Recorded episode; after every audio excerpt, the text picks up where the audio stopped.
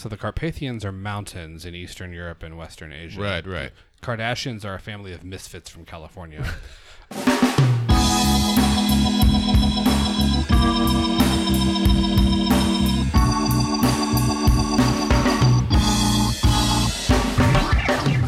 Hey everyone, and welcome to Let's Pod This. My name is Andy Moore. I'm one of your hosts. Across the table from me is the good doctor, Mr. Scott Melson. Hello, Scott. What's up, man? How are you? I'm ready to pod, dude. I'm ready. I'm ready to pod it.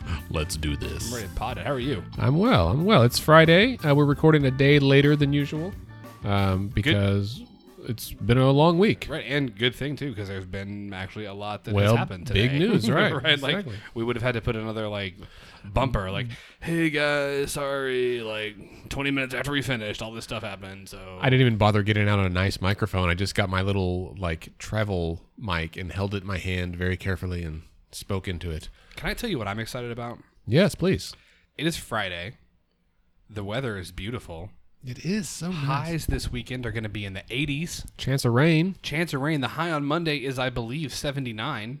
Last I looked. What do we do to deserve this? Um, well, uh, I I don't know. Yeah, you clearly somebody's living right.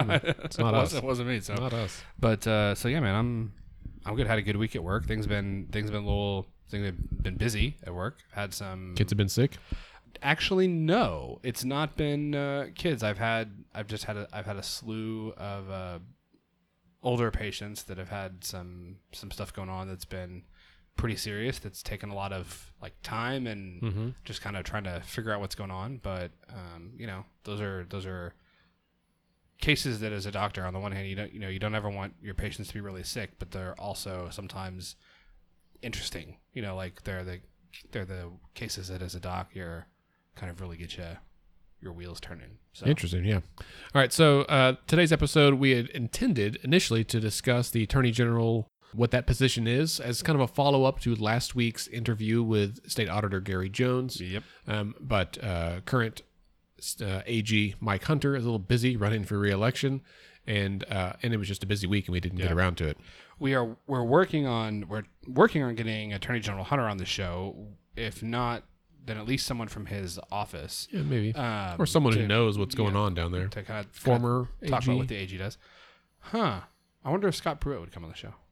Oh man, Talk about what would be. What a, we should. You know what? He's not doing anything. he's not. Can we just play his music the whole time? We should. You know what? I'm actually considering should we should we reach out to uh, former Attorney General, former EPA Administrator Pruitt, and ask if he'll come on the show It- and the worst he talk- can do is say no. and talk about what the Attorney General does. I just want to hear him to hear him to say, "This is Pruitt Watch." do you think? Do you think we'd have to tell him about Pruitt Watch if we did that? Oh, that's. I'm sure he would do his homework. I'm Are- not sure are- he would do his I was gonna say, are you? One would think he would Are- do his homework. are homework. you really? Someone.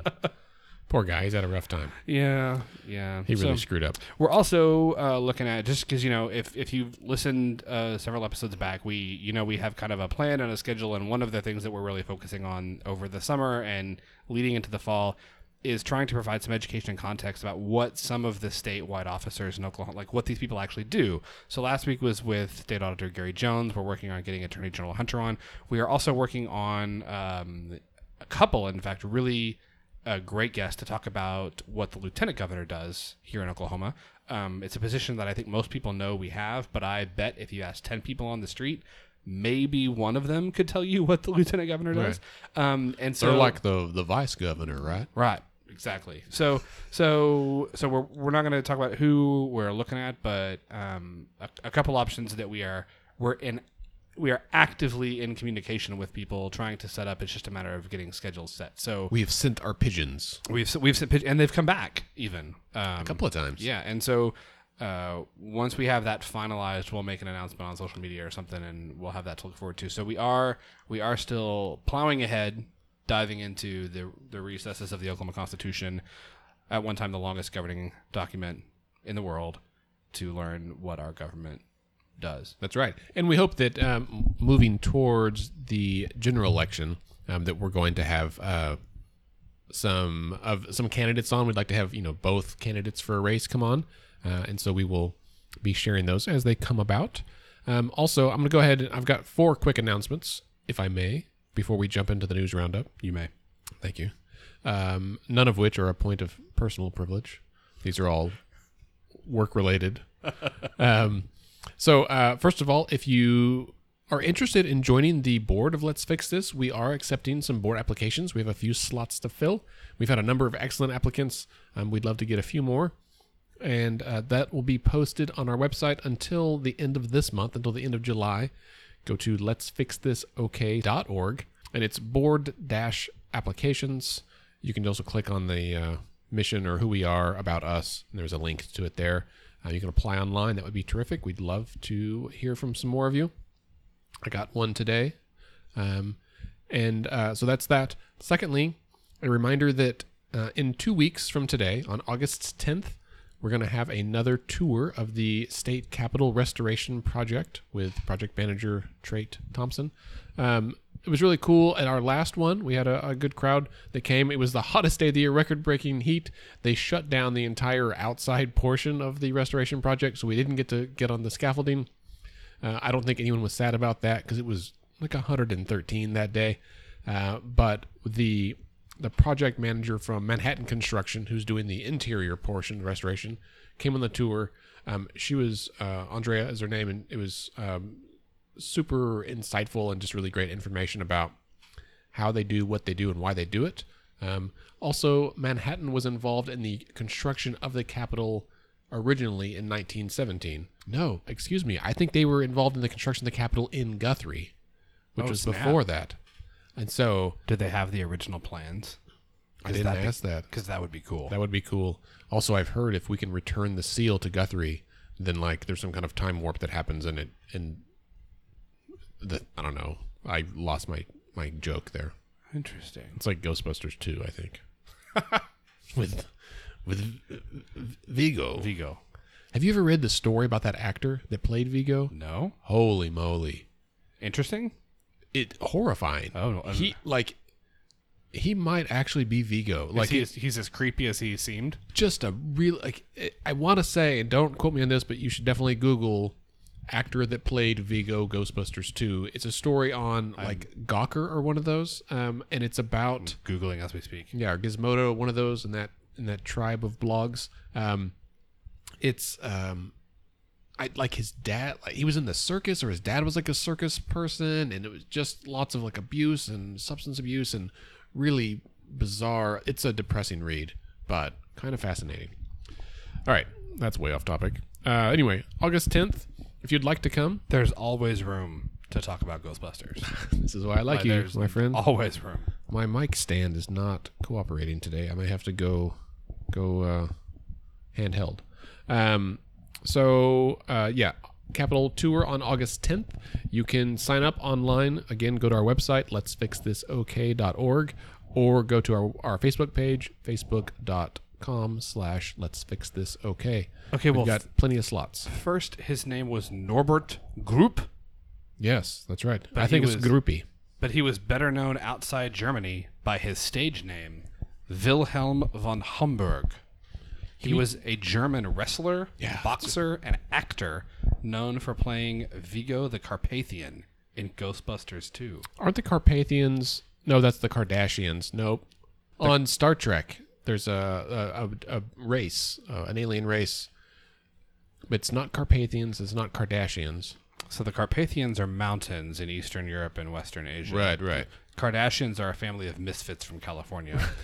I I don't know Trek very well. I'm a Star Wars fanatic. Oh, that's right. right. Um, uh, I have nothing against Star Trek. Please don't hit me on Twitter. But Yeah. um, Don't at me, bro. um, we'll we'll find that out here when you're talking. I'll uh, I'll Google Google that more. Car- it is Cardass. It's Cardassians, not Kardashians. oh yes, yes, yes. Now, what are they? What are the Kardashians known for? I don't remember. They are um, Cardassians were the dominant species in an interstellar empire known as Cardassian Union. They played a key storyline in Deep Space Nine, which is not my favorite. I'm a I'm a next generation one.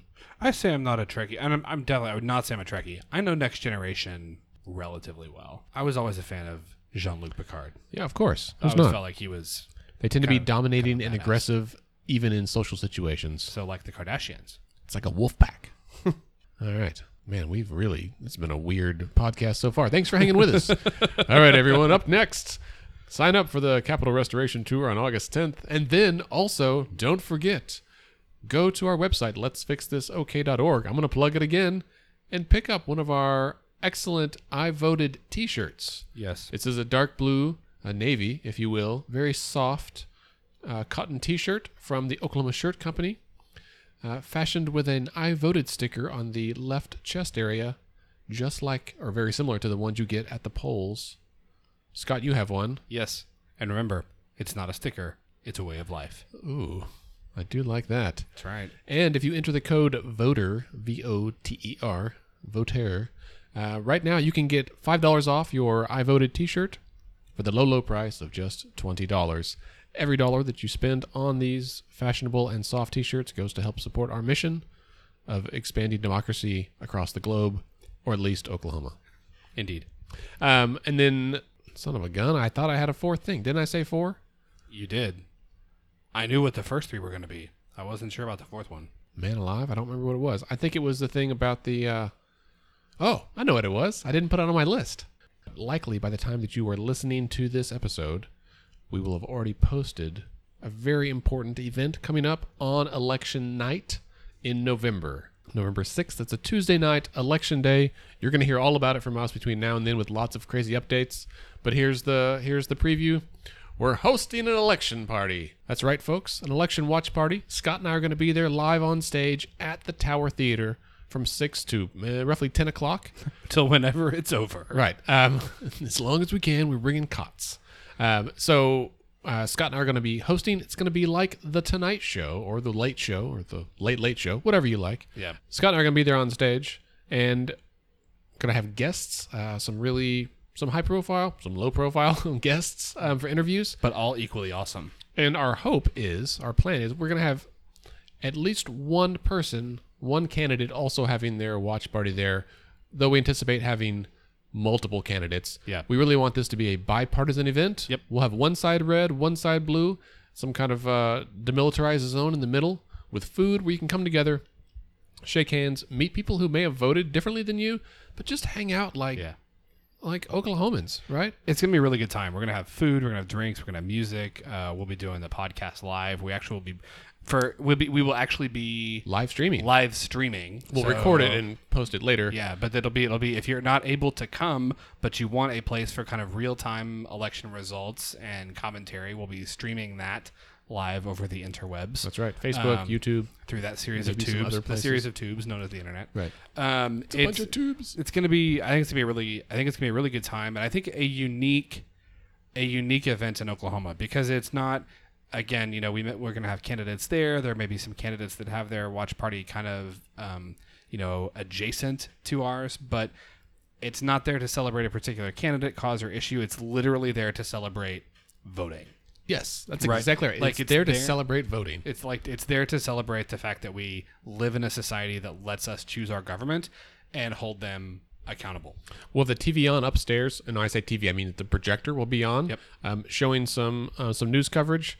But we'll be giving you play-by-play updates as we interview people. We'll have live musical guests, kind of to break up the action uh, or to provide the action.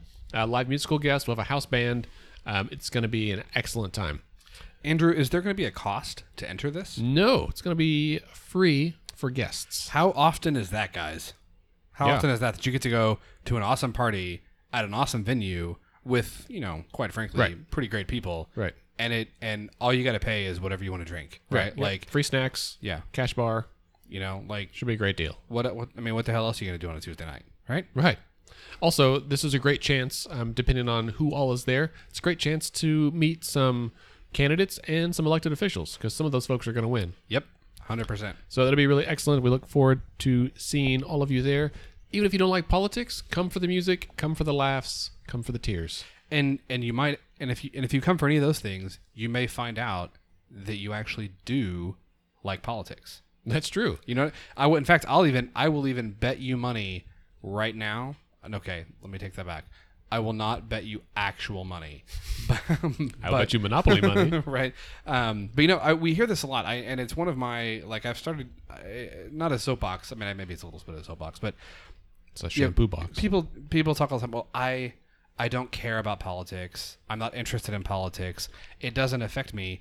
Just so you know, whether you choose to acknowledge that it does or not, it does. When we talk about politics, we're really talking about a root word that is from the Greek. The Oh. polity, right? The polity Is is, the Greek. polity? The, po- the polity is the Greek word for city, all right? And politics refers to it is the affairs of the citizens, right? Like literally means politics literally the word politics comes from the Greek word that means the affairs of the people in the cities, which if you lived in Greece, prehistoric Greece or early historic Greece, you lived in a city, right? Like Right. you, Athens, like- Sparta, Right. city states. yeah, and so that's literally what it means. So politics, politics doesn't mean, you know, fighting and infighting and bickering. Those are things that happen as part of politics. But politics is how we do things. Politics is how we make decisions. Politics is how we come together. It's how we govern ourselves. And whether you vote or not, it impacts your daily life, right? Whether you vote or not, Andy, you love to say this. Whether you vote or not, somebody is going to run in the election, and somebody is going to win the seat, and that somebody is going to make decisions that affect your life day to day, whether you give them your input or not That's right. Decisions are made by those who show up. you know so so you you may not want to you know read the cook political report for fun or try and figure out how 538 derives their likely voter mo- like you you may not want to do those things and that's fine you can leave that to people like andrew and me who do this for a hobby because we're Trying have to a- break it all down for because we have an unhealthy obsession but but you can you can vote and you can absolutely show up on a tuesday night for a couple hours and celebrate with all the rest of us hang out. That should be a good time. All right, Scott. Well, with that note, shall we now that, now that we've covered now that we've covered the origin the greek origin origins of the word voting vigo the carpathian ghostbusters to the kardashians the carpathians and the cardassians mm-hmm. should we like let's do some actual should, news. should we start the pod so so for, Oh, there we go. there it is there it is all right Hey, everyone. we're really starting This is about politics. It's not just uh, it's not just about us, us whatever we talk about making stuff up. So, uh, w- news updates today uh, are don't miss this segment, news roundup, weekly news roundup. We have um, the very first thing. We actually don't have an article for this. This is some, I mean, literally breaking news that happened. I think a couple hours before we are recording. Uh, the agenda has been posted for the next meeting of the Board of Health. As I'm sure everyone listening is aware, Oklahoma recently voted to legalize medical marijuana. Shortly after we voted, the Board of Health met and came up with a series of rules uh, to regulate this new industry. Uh, some of the rules that they passed were somewhat controversial, requiring a pharmacist to be present in dispensaries, limiting the amount of THC uh, that growers can put in their plants or that growers can grow, um, eliminating smokable forms of marijuana, requiring a pregnancy test for women before they can be uh, given a license for medical marijuana. Um, those caused some consternation. Uh, The natives were restless. uh, people have been upset. Um, as part of all this, uh, it was it was demonstrated that there was uh, there were some unhealthy interactions between the chair of the state board of pharmacy and the general counsel for uh, the state board of health. The general counsel of state board of health has subsequently uh, resigned and been charged with I think two felonies and a misdemeanor. She gone. Uh, the state, uh, the chair of the state board of pharmacy was terminated yesterday or the day before for offering a bribe to said general counsel to the state board of health. Alleged- However- allegedly, Right. And however, her attorney indicated they might countersue. yeah, which is odd to me because, yeah, that's odd to me. Like they have the text messages that show her offering a job to the general counsel. Right. Like the the, They- te- the text messages would seem to show a bribe. Right. And they were like, uh, she may have been wrongfully terminated. And, and all of us thought that seems unlikely. Yes. In addition to that, this week on Wednesday represented the first meeting of the uh, bipartisan uh, legislative working group to address medical cannabis. They met on Wednesday. Yeah. Did you listen to that? I did not.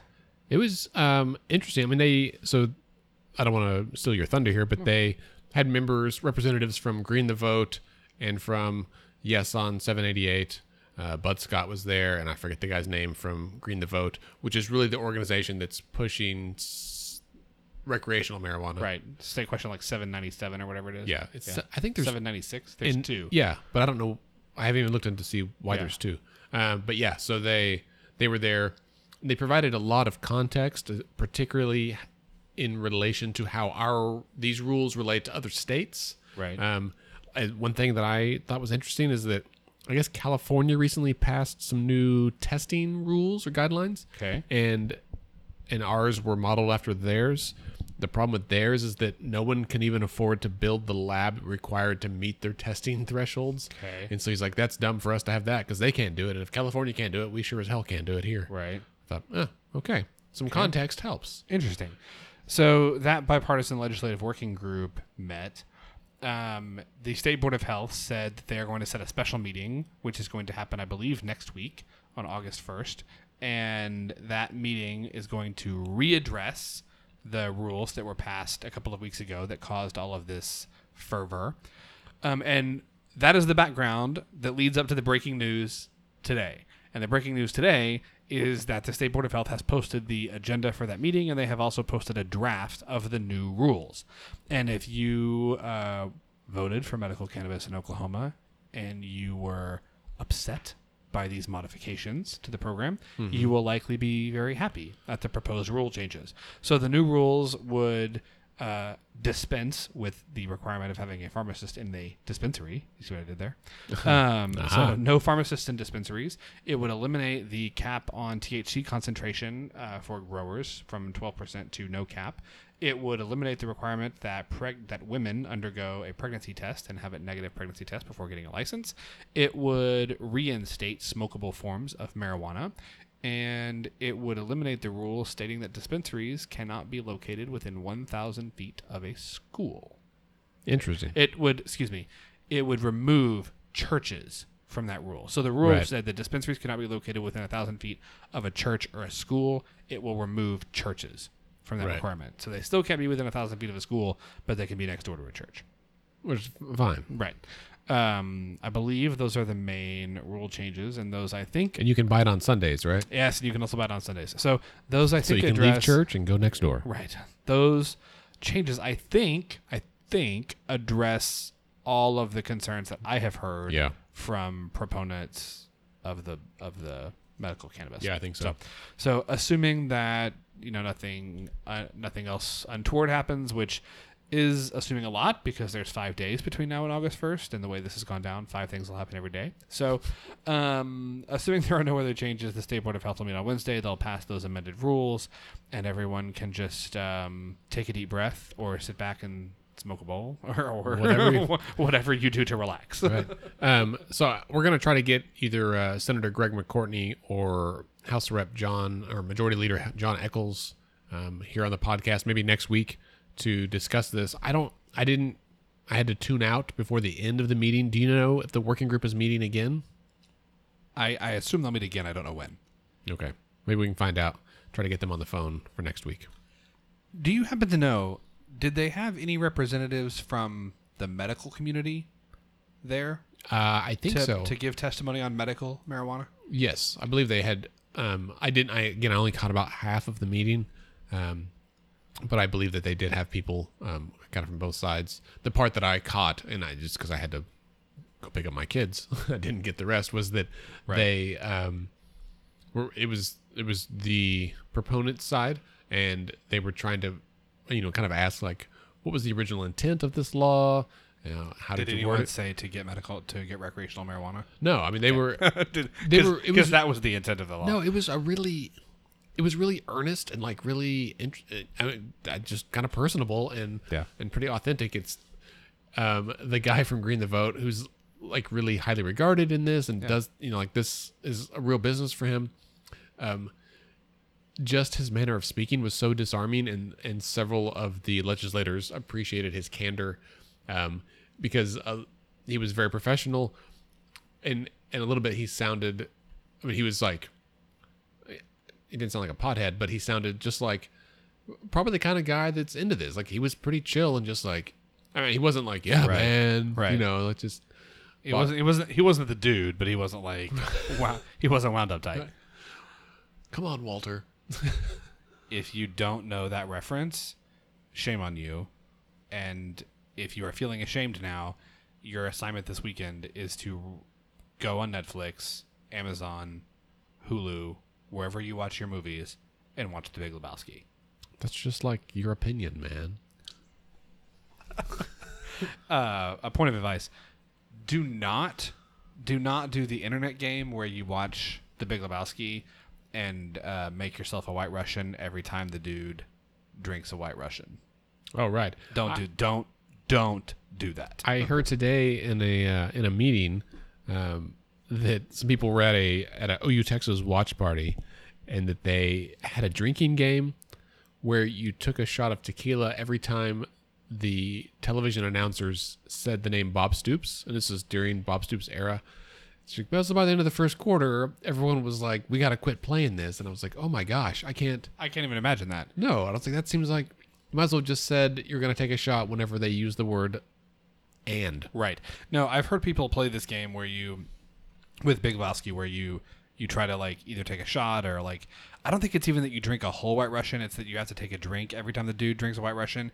And I'm just I'm just gonna let you know that is that is a great like that's a fast lane trip down the road to uh, alco- Hepatitis, to right. al- alcoholic hepatitis or alcohol poisoning. Like, please, like I'm not being. This is not a this is not a read between the lines moment. When I'm saying don't do that, I'm actually saying.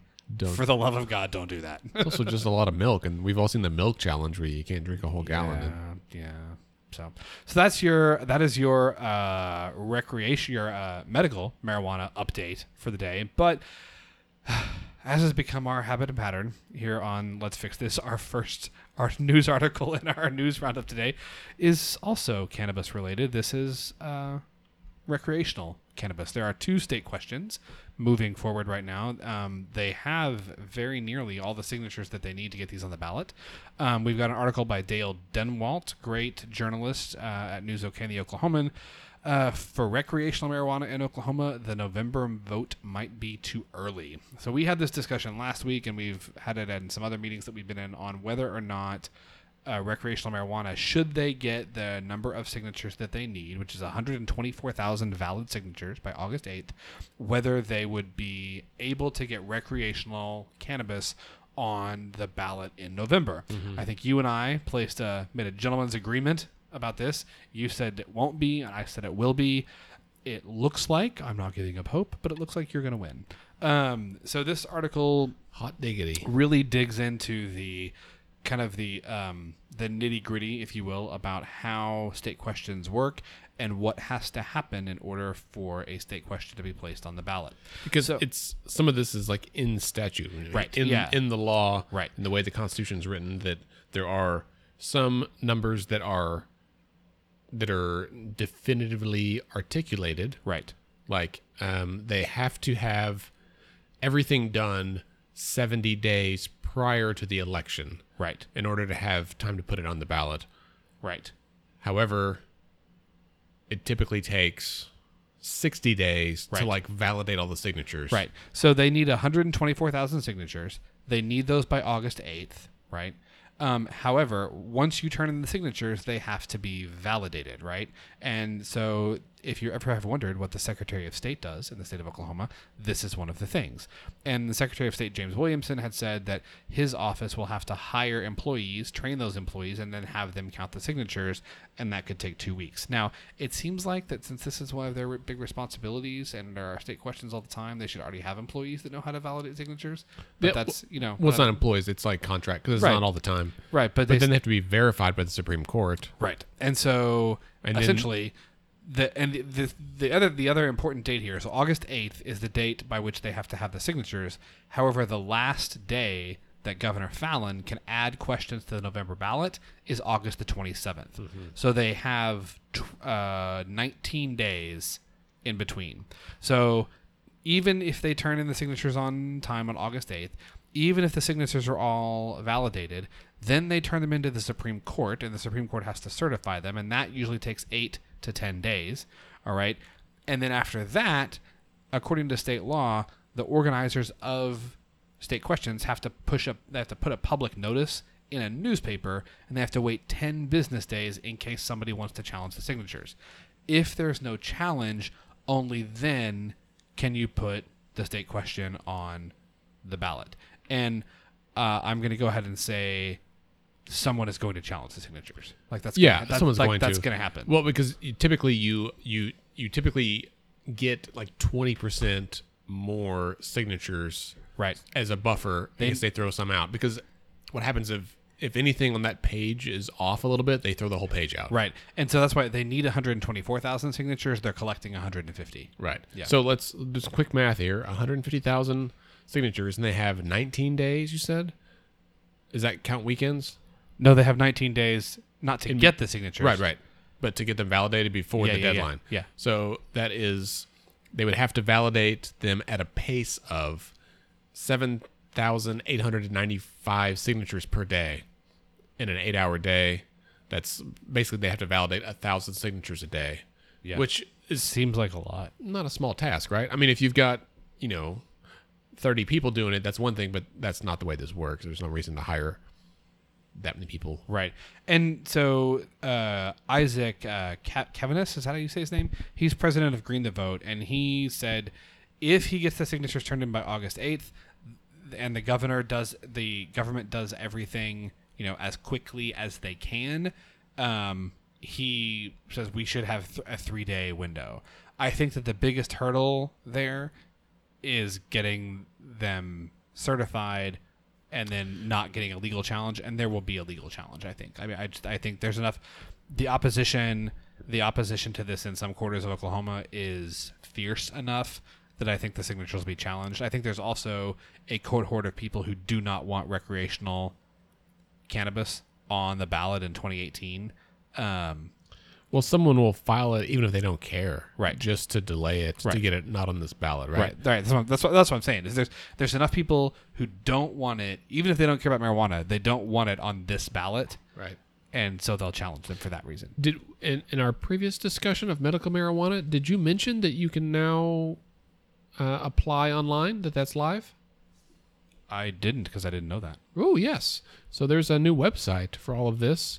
Um, that is, um, it's the Oklahoma Medical Marijuana Association, um, and if you go to omma.ok.gov, that's Oklahoma Medical Marijuana Association .ok.gov. They've got a, a pretty quick and easy website. It's surprisingly well done. It has the draft of the emergency rules that will be voted on next week. It has the summary of the rule revisions. It's got the application information, adult patient, minor patient information, temporary patient if you're from out of state, caregiver, grower, processor, dispenser, and transportation application information. Uh, information for physicians. Hello, Dr. Milson. And uh, research application information. And uh, and then stuff about 788, passage, all that stuff. A dedicated website. It's pretty handy. You know, here's what I'll say about this. In spite of the stuff going on at the health department with certain individuals, right? And I, I want to I want to differentiate here between the health department being the the several thousand good, solid, salt of the earth Oklahomans who are doing this public health work, and the two or three people who are really screwing things up for everybody else. That happen to be the ones in charge. Right. Yeah. The people at the top that are just the bad apples and giving this great organization a bad name. Somehow in this organization has done a couple of great things. One, they pulled up all these rules and a dedicated website for this and a dedicated email address. OMA at OK.gov um, is up there. I think there's still a job opening to run this organization as well. Um, they've done this pretty quickly. Also, on a totally unrelated note, but if you are an organization or a business and you would like to provide free condoms to people coming in, you can apply, and they will. The health department now has a, a, a method to get you condoms to like stock, like in your your bar, your restaurant, your coffee shop, your hangout place, whatever, your cyber cafe. That's a thing. Condoms at health.ok.gov. That's the So- email address. Do you just like go up to the guy that's like working at the cyber cafe and be like, "Hey, dude, No, you go to the bowl. You got any condoms?" You just go to the jar or whatever and pull them. Take them yourself. But I mean, would you do that? Would you like just be? Would you just be walking out of a condom sh- out of a coffee shop and then like there's a bowl of condoms there and you you, need just condoms, reach in and grab why some? not? They're free if you need them. I mean, you can go to the store and buy and pay extra money for name brand Trojans that aren't any better than other ones, or you're at the coffee shop and you grab them and you go. I don't like have an ethical or like moral problem with it. I just am. I mean, There are some stigma things, but if you if it if we if more people do this, then it's less stigmatized. that's It's more normal. I mean, that's hundred percent. I mean, uh, not everybody's doing it, but like this is a normal part of life for every species on the planet. Oh no, I. I not, would- all, not all I- species use condoms. I I think we're probably unique in that way. Um no, I I get that obviously, but um that's just oh, that's interesting. I didn't know. So that. there you go. It's really aimed at you know nonprofit like social Right. services organizations who may Right. not otherwise have a agreement in place with the state department of health. But this is a great way for health clinics. I'm just imagining it's like it's 1:30 in the morning.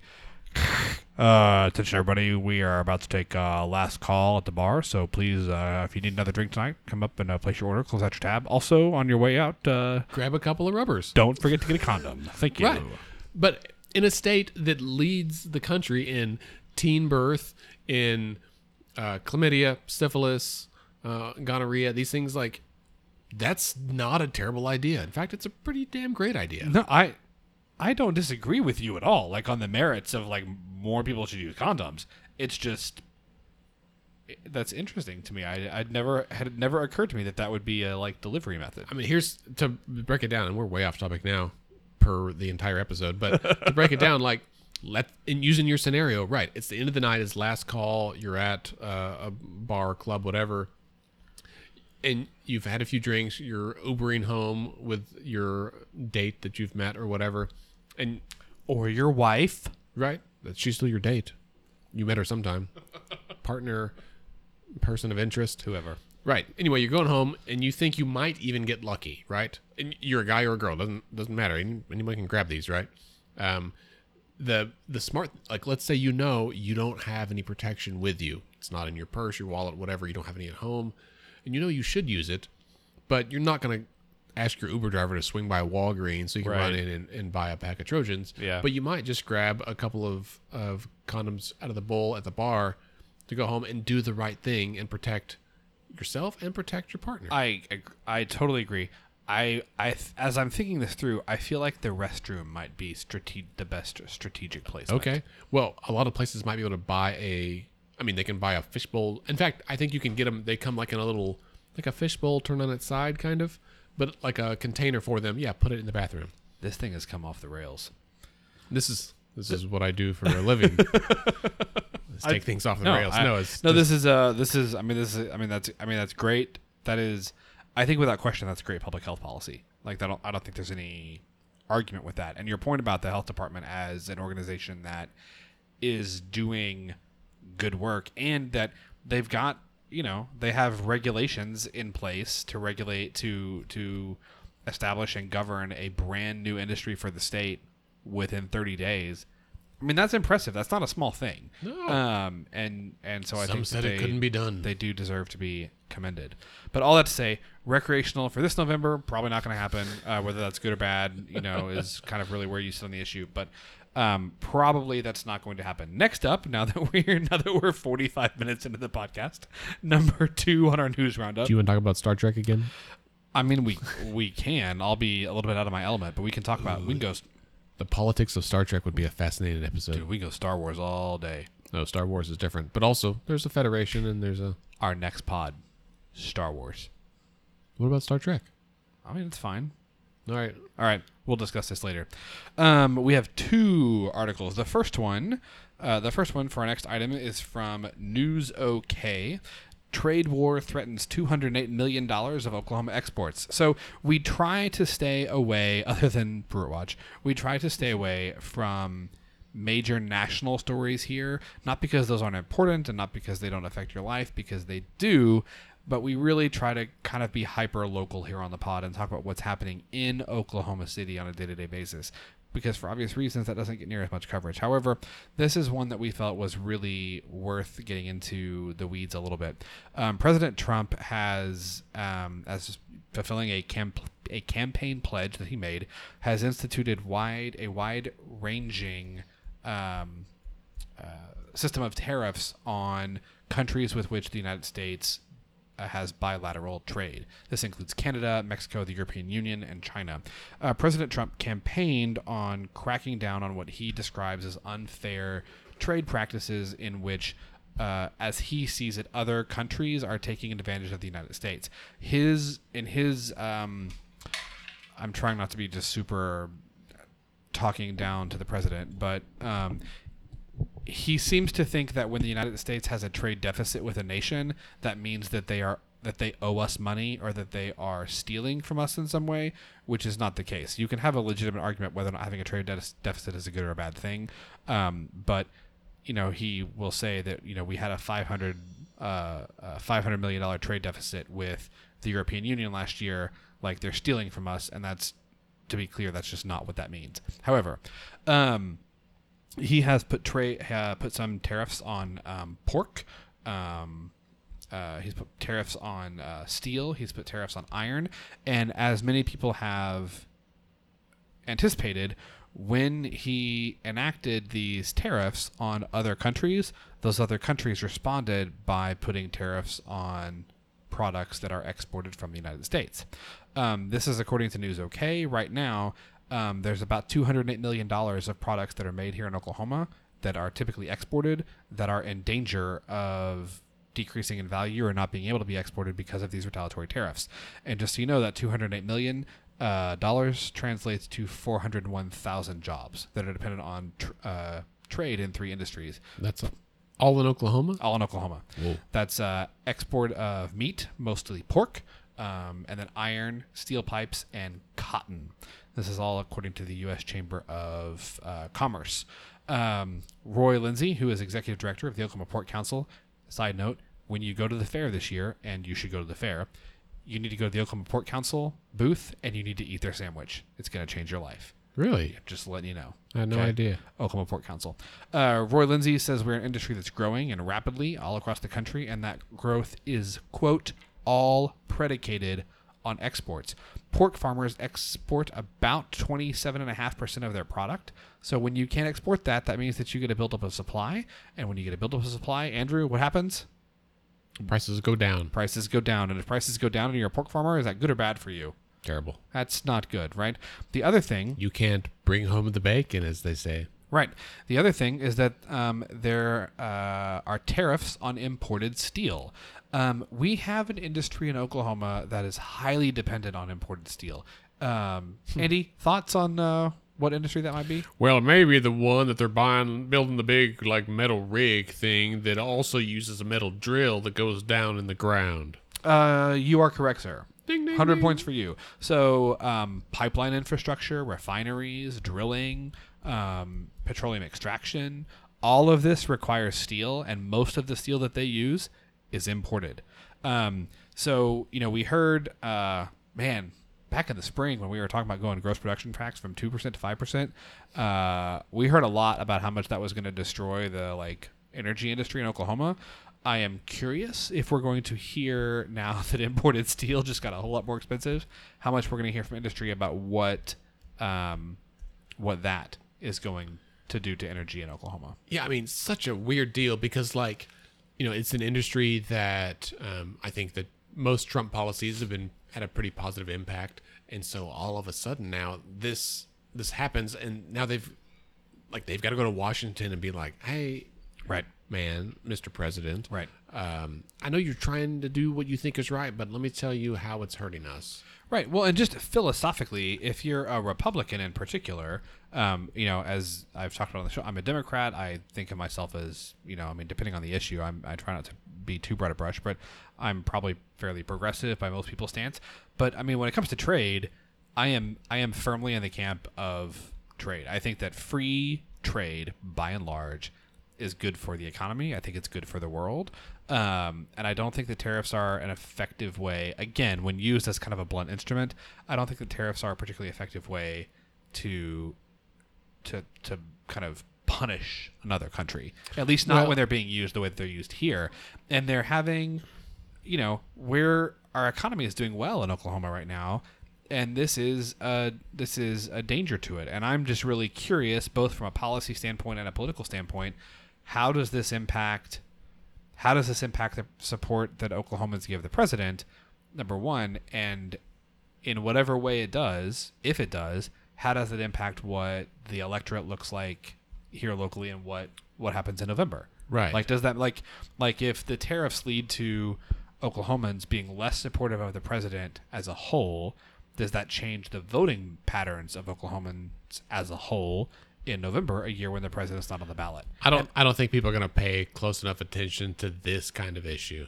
I think that you are probably right, except that farmers across the country are already feeling this. Like it's been estimated that the it's been estimated that the soybean industry alone has lost 13 billion dollars Right. from these tariffs. Well, I agree with that, but a lot of those companies are multinational farms, not mom and pop voters. True. True. That's absolutely true. But all that to say, check out that article on News OK. Related to that, this is a separate article, but it's we're kind of putting in the same subject line. There is an article from the from Politico uh, that is talking about how the president, uh, how his administration is planning to tackle this. And the short story is um, using uh, using two like commodity support programs that are in the farm bill so they don't require authorization from congress for new spending. Um, sidetrack quick civics lesson. Congress has the power of the purse so if the government wants to spend money congress has to appropriate it. However if money has already been appropriated sometimes there is discretionary spending and this program falls under that. So this is $12 billion that the president can spend and doesn't have to ask anybody's permission. Okay, um, they have used uh, uh, announced a plan to use these two commodity support programs and you distribute about twelve billion dollars to farmers um, across the country to kind of offset the effect of these tariffs. Now, just to kind of to come full circle here, and and again, if you think I'm wrong or you think that this is you know I'm getting too partisan, I I just you know call me out, I guess. But the president instituted tariffs. The countries against which he instituted tariffs issued retaliatory tariffs. That has caused the income of farmers to go down because prices have dropped. So the president is going to use taxpayer funds to support the farmers and the income that they've lost because of the tariffs that he instituted. So I will again highlight that's circular. That's just money from your left pocket going to your right Right. pocket. Right. Secondly, this while this will affect some Oklahomans, undoubtedly, we're a, a, agriculture is a big business here.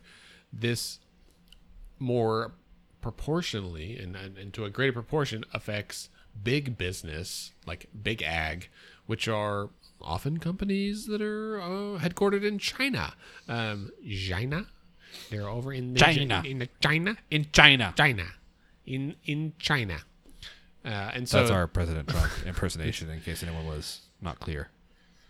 not gonna do it um, and so yeah and so Hashtag sad. he's going to give he's going to give money back to farmers but a lot of that money is going to go to other multinational companies who are not actually oklahoma Yeah. now some yes i will agree and like for those people this matters a lot i'm just saying a big chunk of change is going out of the country again And the thing is, you know, it didn't have to be this way. Like, I understand that he's trying to hit. I understand he's trying to hit China.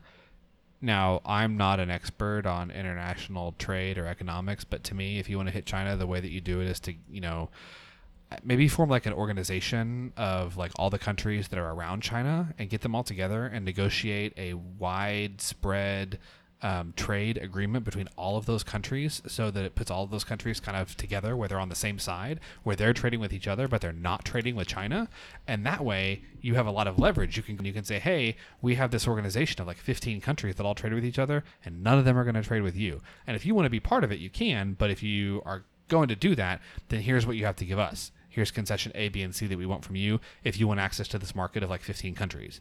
Like to me, that seems like a better way to do it. Just so everybody knows, there's a thing called the Trans-Pacific Partnership that we spent the last like seven years negotiating, and do we didn't he get out of it though yeah, and that was the thing that President Trump ran on was we're going to get out of the Trans-Pacific Partnership so that we can use tariffs to go after China instead of staying in the TPP and using the combined clout of 15 separate markets, including the U.S. and Japan, and and use that clout to go after China. Well, But you know he that's fine. I'm not I'm not convinced that he knows what he's doing all the time. I nor do I. But nice save. but my decisions don't don't affect uh, the world. 400 million people. the world. All right, so that's it for that's it for trade and trade subsidies. Next up, we've got an article from the Tulsa World. This is a short article, but I thought it was still worth um, mentioning. Uh, guess what? Good news for the state of Oklahoma. We're going to put 370 estimated 370 million dollars in our rainy day fund this year. Currently, the balance is at 70 million because we've spent it down over the last four years. Well, spent it down several times. Yes, uh, and have not made a deposit since like 2014, I believe. Right. Um, but we are estimated to deposit 370 million in the rainy day fund this year.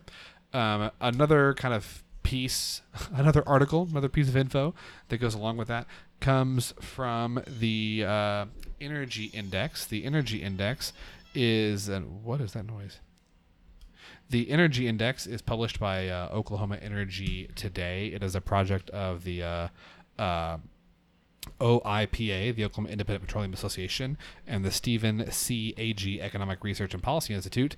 And uh, the the Oklahoma Energy Index shows that Oklahoma's oil and gas industry is um, doing pretty well, undergoing a significant period of uh, expansion, drilling a lot of wells, hiring a lot of people, uh, strong gains in uh, crude oil prices. Uh, index has grown by 14.3% from one year ago. Um, industry added uh, 2,000 new jobs in May. Whoa, 2,000 new jobs in May. 9,000 jobs in the last year. that's a big deal. It is a big deal. Um, what I I don't remember. So so in in the I don't believe you already, but go the- ahead. In the spring, we were having a discussion about needing new revenue to pay for like classroom expenses and a teacher raise. And part of that discussion was increasing there was a tax we were going to talk about. that was the gross production tax. That's tax, right. It was the gross production tax The on oil and natural on- gas. Yeah, that's right. And we talked about increasing it from 2% to 5%. yes, quite right. I, I feel like I feel like there was you know there were some people saying that if we did that I mean that would just be just like the death knell for ener- Well, for yes. energy in Oklahoma. Yes, well, Scott, there was some some consternation concerning the gross production tax. There was members of the industry that thought that it would be uh, quite the death blow, if you will, and indeed it is not. Well, we did it and they hired 2000 people 2 months ago. Two thousand humans toiling away in the fields of western Oklahoma. or sitting on computers. Also, very smart people, landmen, if you will, analysts. So we included this just to say we uh, we increased taxes, and Governor Fallin, as well as the I believe state treasurer, said that the bulk of this 370 million that we're supposed to put in the rainy day fund this year is coming from new revenue. It's not just from the fact that the economy is doing better. Most of it is coming from the fact that we raised taxes, and so there's new money coming in. And simultaneously, while that was happening, the energy industry was also doing gangbusters. So, all that to say, we can have the gross production tax at a reasonable level that funds state core services, and the energy industry can make a shit ton of money. Both of those things can happen at the same time. It can. However, Scott, I will caution you to not get too optimistic. As we know, sometimes the price of oil goes up, and other times it goes down. What is this voice you're doing? I don't know. I really intended to do this week new. the entire time with an accent of some, some kind of funny voice. I mean, it's I'm But don't I sound don't I sound smarter? I'm I mean, I'm not against it. I'm not saying that it needs to go away. I'm just saying that I didn't see it coming. Perhaps next week we speak about s- the politics of Star Wars or Star Trek entirely, and we both speak with voices that are not our own. I will tell you that I have a reputation as being really bad at accents. I do accents, but the thing is, they all tend to come out as German. Oh, that's right. You or Russian. That's like, all like, of yours do. No matter what accent I'm doing, they're all German or Russian. But we could talk about Star Trek. What if next week It's Star Trek politics. Now, see, this is your Captain Kirk, right? It was a terrible Captain Kirk. I need to work on it. I've never done it before, so that was the first go. It's never good. It's our next. po- so That's our next next podcast is In two weeks, Scott and Andy's interpretation and, and uh, impersonations. Next up, I'm only going to talk about this. This is going to be really, really brief because it's a really long article, but it is 100% worth your time. This is by Brianna Bailey at The Frontier. Oh, this Please is check it a- out. a mind blowing. Yes. Uh, get some tissues. Yes. Go ahead and get ready. Yes. Settle in uh, because this is going to make you want to join the fight. Yes. This is a, I mean, like, seriously, please, like, read this article. It's called The Meat Man versus the State of Oklahoma. It's about a gentleman named Laverne Berryhill who died in prison for stealing $52 worth of meat from an Oklahoma City grocery store. Pause. $52 Yes. worth of meat. Yes. Uh, in 1990, he was 33 years old, and an Oklahoma judge uh, sentenced him to 40 years in prison for shoplifting. Now, I do, I think, I think that there is one point that's important to make here. Um, one of the reasons that he was sentenced to such a long, like one of the reasons that he was was put in prison for such a long time was because he had so many prior convictions. Mr. Berryhill was a drug addict. He engaged in theft repeatedly to support that habit. However, he was always careful to steal under $50 because if you stole under $50, that was a misdemeanor and you like could only be you could only be sentenced um you could, there were limitations into how long you could serve in prison as long as it was a misdemeanor. So he always tried to steal under fifty dollars. However, one time he made a mistake. He stole fifty-two dollars, and when that happened, they threw the book at him because he had such a long criminal history. and I'm not saying, and I and I, I only bring that up because I and I love the Frontier, and I think Brianna does fantastic work.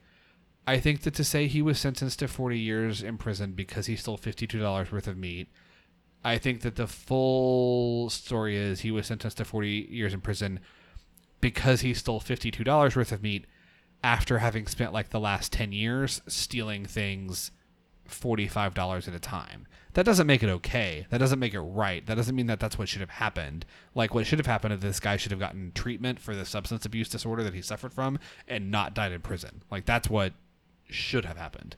But I think that I think that there would be maybe some pushback on the idea that like it was this one thing. He committed Right. this one crime and got put in prison for the rest of his No, life. No, but it, it, this article does a great job of highlighting the larger issue that we all know exists is that we have terrible infrastructure in our criminal justice system. um, 100%. to help 100%. redirect. And by his own admission, he's Yes. like, I need to get out of this. I need to get off this crack. Right. I need to Right. do things differently. So- Right. No, it's a and that's and that's really we could I mean we could literally do a whole podcast talking about this and maybe we should maybe we should have Brianna on and, and talk about it because it's such a a um, fascinating and tragic story. But please go to the frontier and check it out. And speaking of criminal justice, if you are interested, if you really want to make a difference at this, and this is something you're passionate about, and you want to do this full time, um, the good people at OK Policy are hiring. They got a new grant to do a project about Yes, this. do it. Um, and I mean, I'll, uh, it looks great. Like it, um, it seems like a great job. And if you are at all interested in this, um, man, go up there. They need your help, and they you could dive into this and be it'd be a really great thing for America, at least for Oklahoma. Merca. Merca, So all right. I believe that our last article today is a very recent post. Some breaking news this afternoon from Nondoc. Andrew, would you like to? I've got Take that one right that. here, Scott.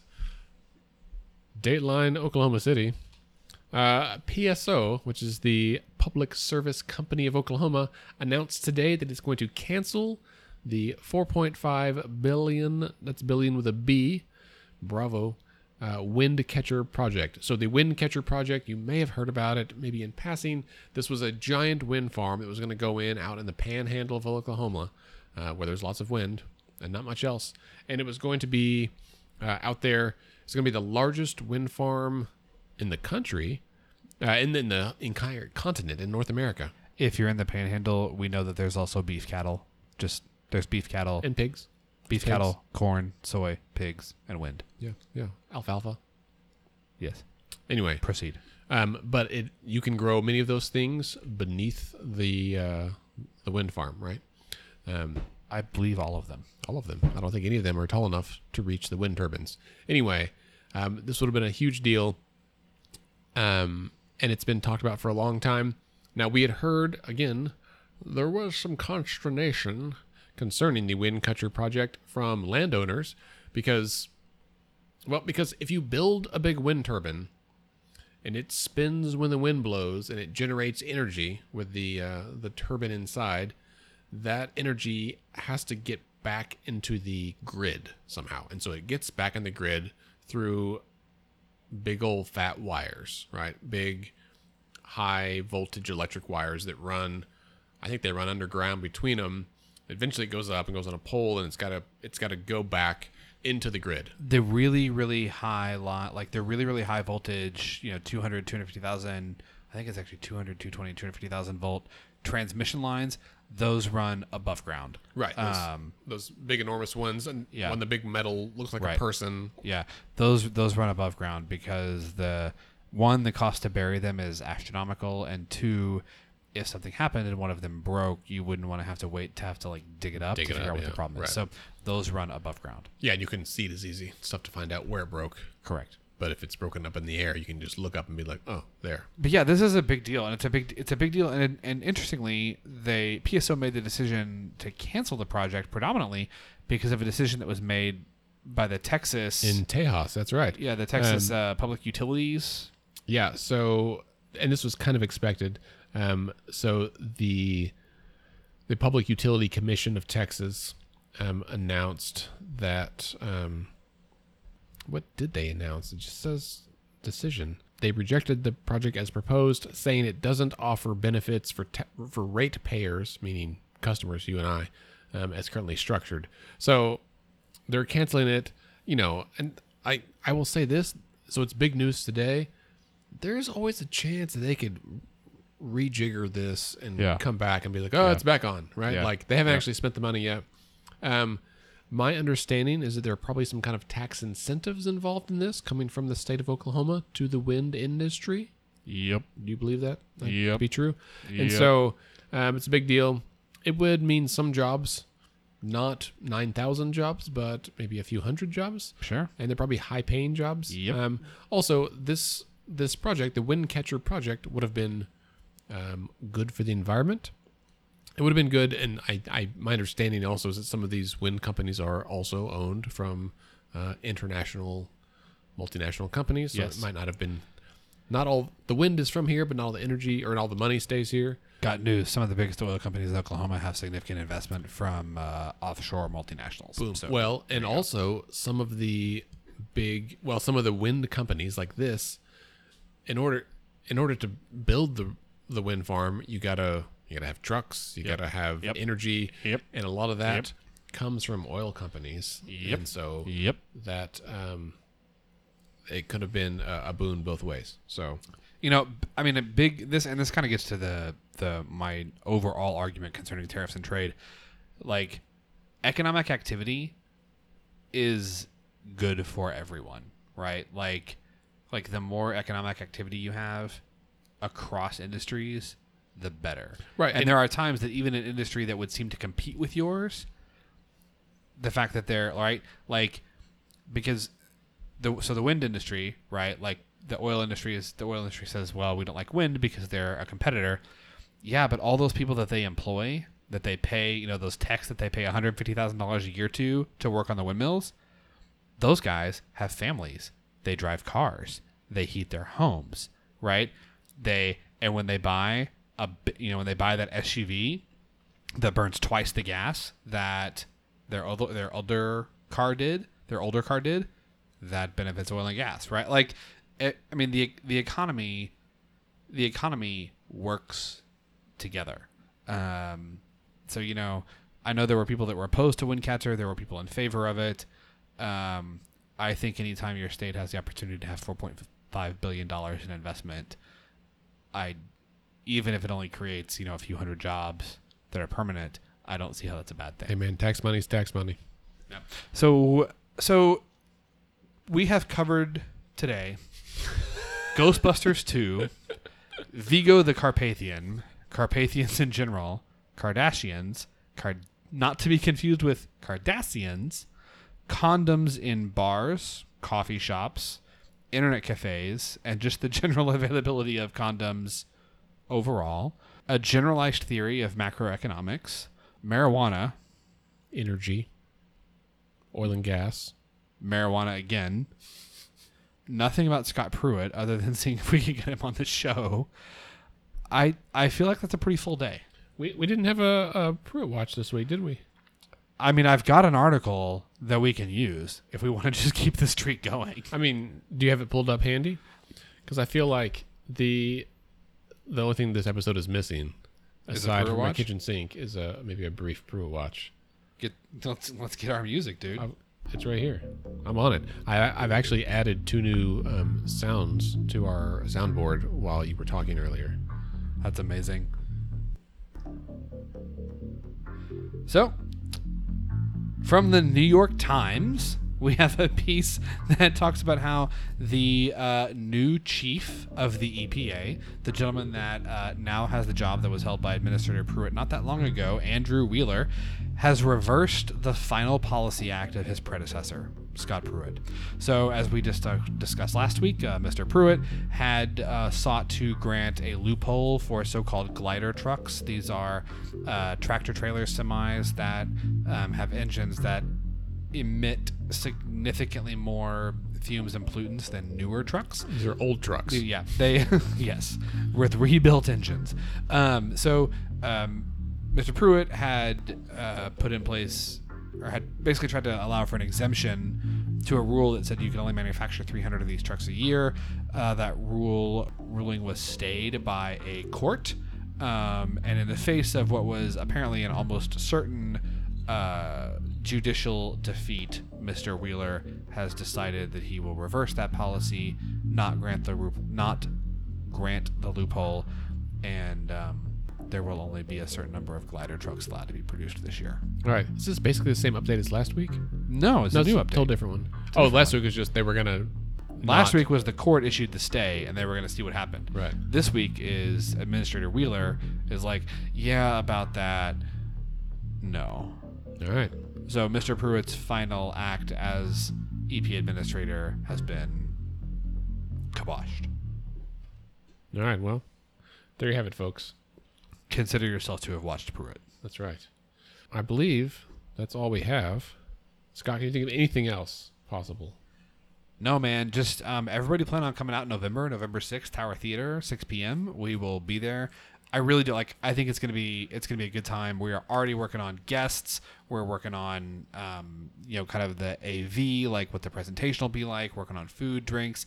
Um, we want as many people possible as there. I don't, I don't know what the capacity is the Tower Theater. 7,000. But I want it to. Be, I want I, I want people turned away at the door because there are too many of you guys there. Should we have a raffle? Um, Some kind of raffle. We yeah, deal done. We'll have a T-shirts. raffle. We'll raffle some T-shirts. Yes. Ooh. Okay, I've got one more thing coming soon. We're gonna have some "Let's Fix This" lapel pins you can purchase if you want to wear it. Wear your little red button all the time. Um, they are a uh, an, an enamel, soft enamel lapel pin. If you like Nathan Poppe's poppy pins, these are the same company. It's a great deal. I have an unhealthy level of excitement for I know. these lapel pins. They um, we had a, a, a bit of a flaw in the original manufacturing process, but they should be here within a week or two. They'll be on our website, available for purchase. Uh, I think for ten dollars, which is a hell of a deal. All right, um, and also we would like to do a new segment. Um, well, two new segments. One is the Let's Pod This mailbag. And so for that, we need you, listeners, to send us a quick question. So send your question to podcast at letsfixthisok.org. Uh, podcast at letsfixthisok.org. That email will go to both Scott and I.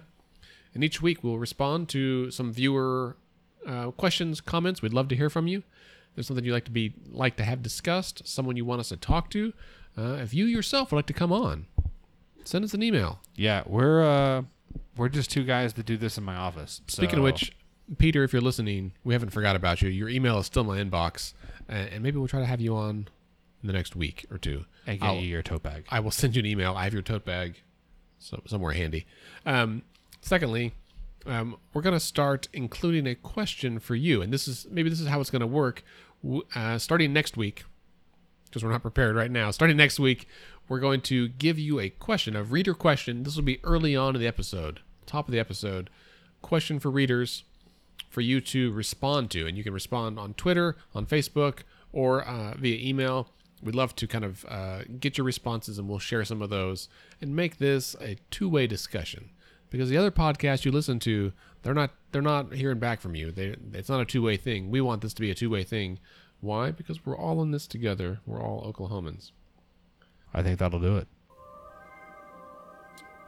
I think this is a Ghostbusters theme. Yes. This is the new version by Walk the Moon. All right. We'll wait for it to kick off. If you've never seen Ghostbusters, you need to make God, that it's happen. so good. That- oh, the first one is definitely better than the second one, but they're both excellent. But Vigo, the Carpathian, is in the second one. All right, it's the end of the episode. Hit us up on Facebook, Twitter, Instagram. Let's fix this okay. I'm just going to fade this out here. All right, that's all we got of that. You want to hear Ghostbusters? I, I, I, I like Ghostbusters Well, for today. There's a lot of posts to do on this episode. I'm going to have to. What is this? Uh, all right. There's a Pentatonix version? Oh, damn. I'm sure it's great, but no. Yeah. All right. Anyway, hit us up on Facebook, Twitter, Instagram. Let's fix this okay. And it's uh, let's fix this okay.org. Scott is at SC Melson. Andy is at Andy OKC. Uh, you know, member of the Mostly Harmless Media Network. Our theme music is normally uh, provided by Sugar Free All Stars. Today we're stealing it from Ghostbusters, nonpartisan, nonprofit organization. We want you to vote. We want you to show up on November 6th for our post election party. Tell your friends, bring them to the polls with you, bring them to the Tower Theater with you at 6 p.m. See you next week.